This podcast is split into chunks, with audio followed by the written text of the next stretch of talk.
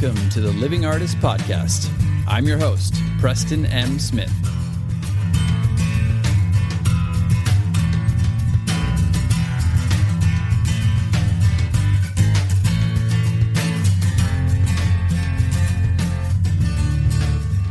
Hey, everybody.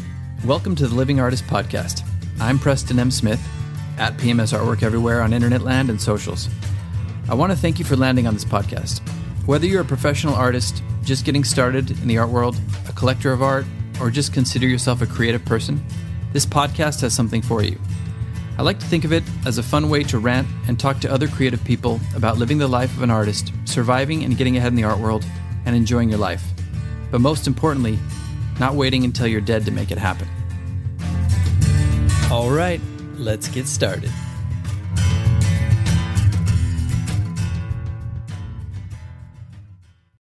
When you need mealtime inspiration, it's worth shopping Kroger, where you'll find over 30,000 mouthwatering choices that excite your inner foodie. And no matter what tasty choice you make, you'll enjoy our everyday low prices, plus extra ways to save, like digital coupons worth over $600 each week. You can also save up to $1 off per gallon at the pump with fuel points. More savings and more inspiring flavors make shopping Kroger worth it every time. Kroger, fresh for everyone. Fuel restrictions apply. This episode is brought to you by Shopify.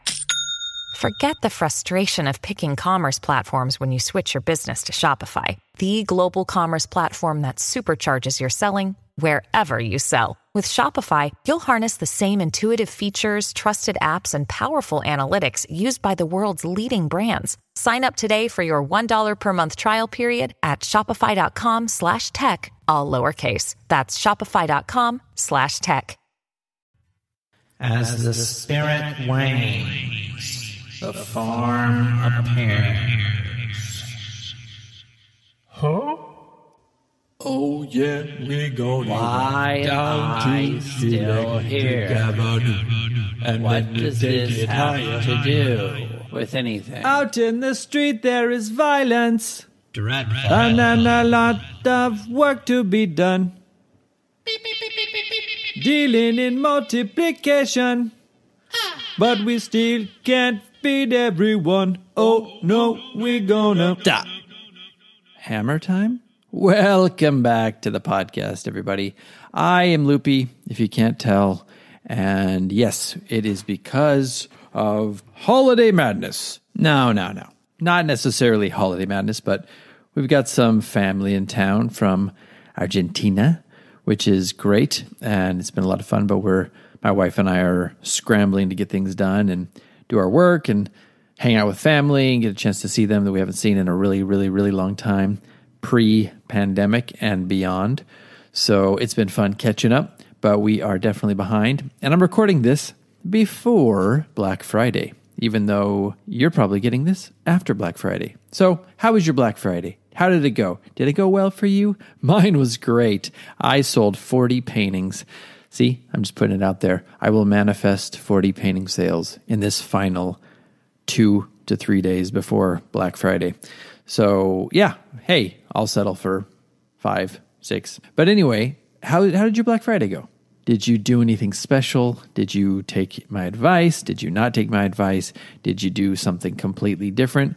Or did you just chill out and take care of yourself? Take care of your mind. Take, care of your mind, man.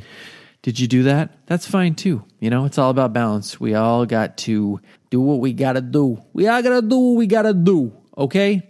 We got to take care of ourselves. We got to strike a balance. We got to keep our mind clear and not have too much anxiety and too much stress.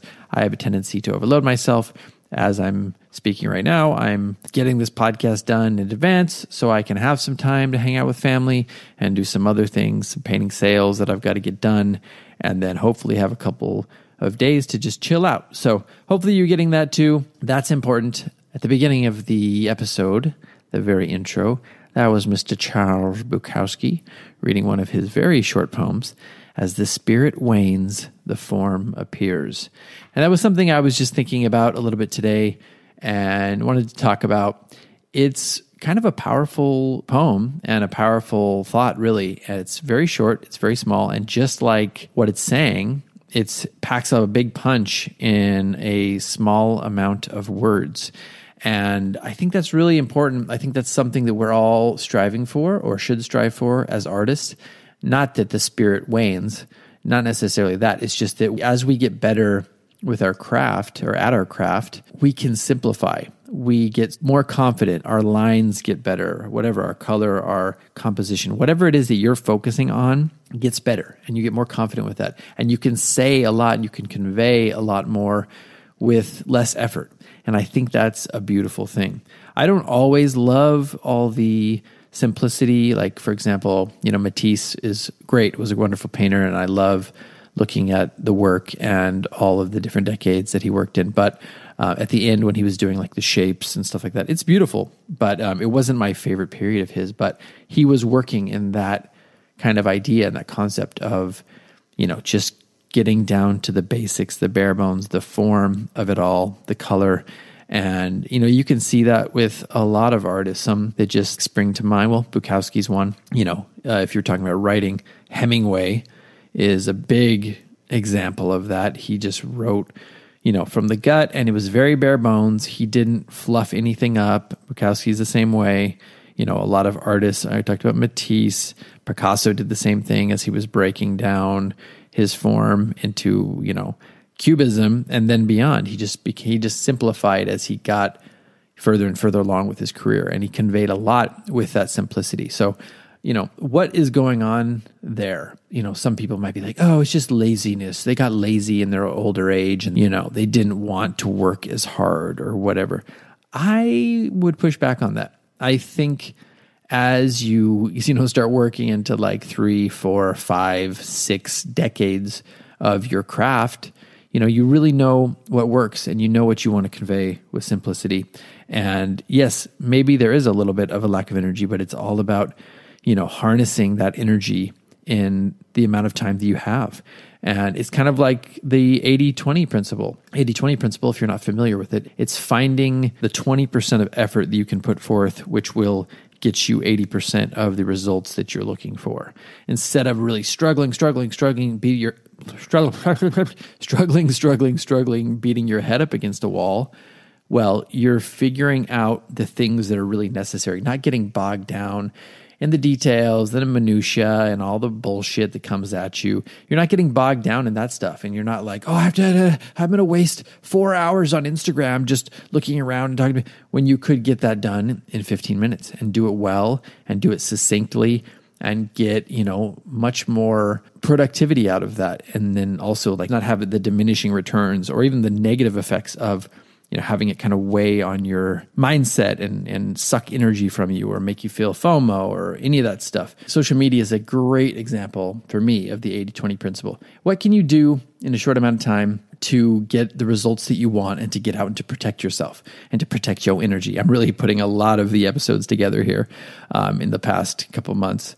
Uh, I think it's really interesting. I think it's really important to think about because as I've had to deal with some like chronic pain and you know some productivity that I had to really figure out how to continue while not having quite as much of you know my physical mobility or the time that I could spend in the studio. I had to figure out some stuff that I can do to really harness that. And I feel like I've been painting some of my best stuff recently. I really do. And that's great because it really was something that I had to do working with constraints, you know, and figuring that out like, okay, how can I get the best productivity out of what I'm doing, you know, with the least amount of time. It wasn't energy. I'm putting forth quite a bit of energy in the studio, but it's like harnessing it in bursts rather than like 10, 12 hours of like prolonged sitting there. It's more like synthesizing all of this energy and harnessing it and streamlining it into something really powerful and productive. And that's really a wonderful thing. It's like a skill for all of us in life and in our art is to learn how to get more productivity out of our lives and also strike a balance. So I really feel like this goes beyond the art realm and goes beyond the craft, but it works really well with our craft and with our kind of life art work balance. Finding ways to create that space, finding ways to cut through the bullshit and the nonsense and the extraneous things that we don't really need, harnessing that down and turning that into like pure energy or pure focus. That is really powerful because I think a lot of us really spend most of our days kind of distracted and like going here and getting pulled here and getting pulled in this direction. And social media is one of the worst things about that. That's something that I think we're going to keep learning as we go along and has been a major drag on our productivity as human beings. Social media can be wonderful if it's used properly and if it's used sparingly. But if it's used too much, or if it's a distraction, or if it's like drawing energy out of you, then I think it can be like a major nuisance in our lives. So, figuring out how to move forward in our lives with us, with our kids, with the generations coming up next, learning how to strike that balance, I think is going to be really important. And learning how to strike the balance with our art and our lives and our energy and our productivity is key because I'm always putting out so much effort every day and putting out so much productivity every day. I really couldn't do it if I was distracted or if I was wasting energy here and there. So that's just something I wanted to focus on today. And it's something that I want you to take away from this episode and think about in your own life. What are things that are sidetracking you? What are things that are pulling energy? What are things that are drawing you away from kind of your source energy?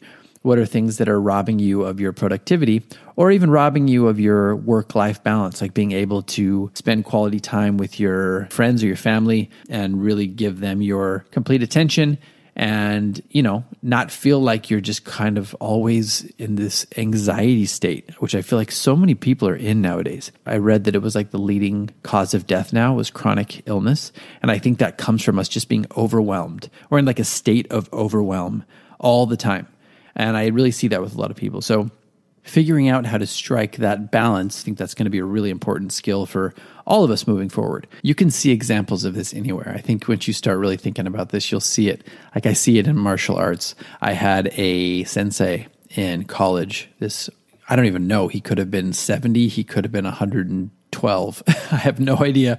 But he was this little, compact Japanese man who was very still and just harnessed his energy so well. Like he just seemed so peaceful and at peace with himself and centered. And then when he needed to jump into action, he did it and he exerted himself and the energy that he needed, like with so much force and so much power at his age. And then he was back to his stillness. It was like most of his time was spent replenishing and harnessing his energy. So when he needed to act, he did. It was like the 80 20 principle in spirit, mind, and body. Honestly, learning how to do this is kind of an art form in itself and it's life mastery. So let's ponder that moving forward. How can we get more of this in our lives and in our art practice?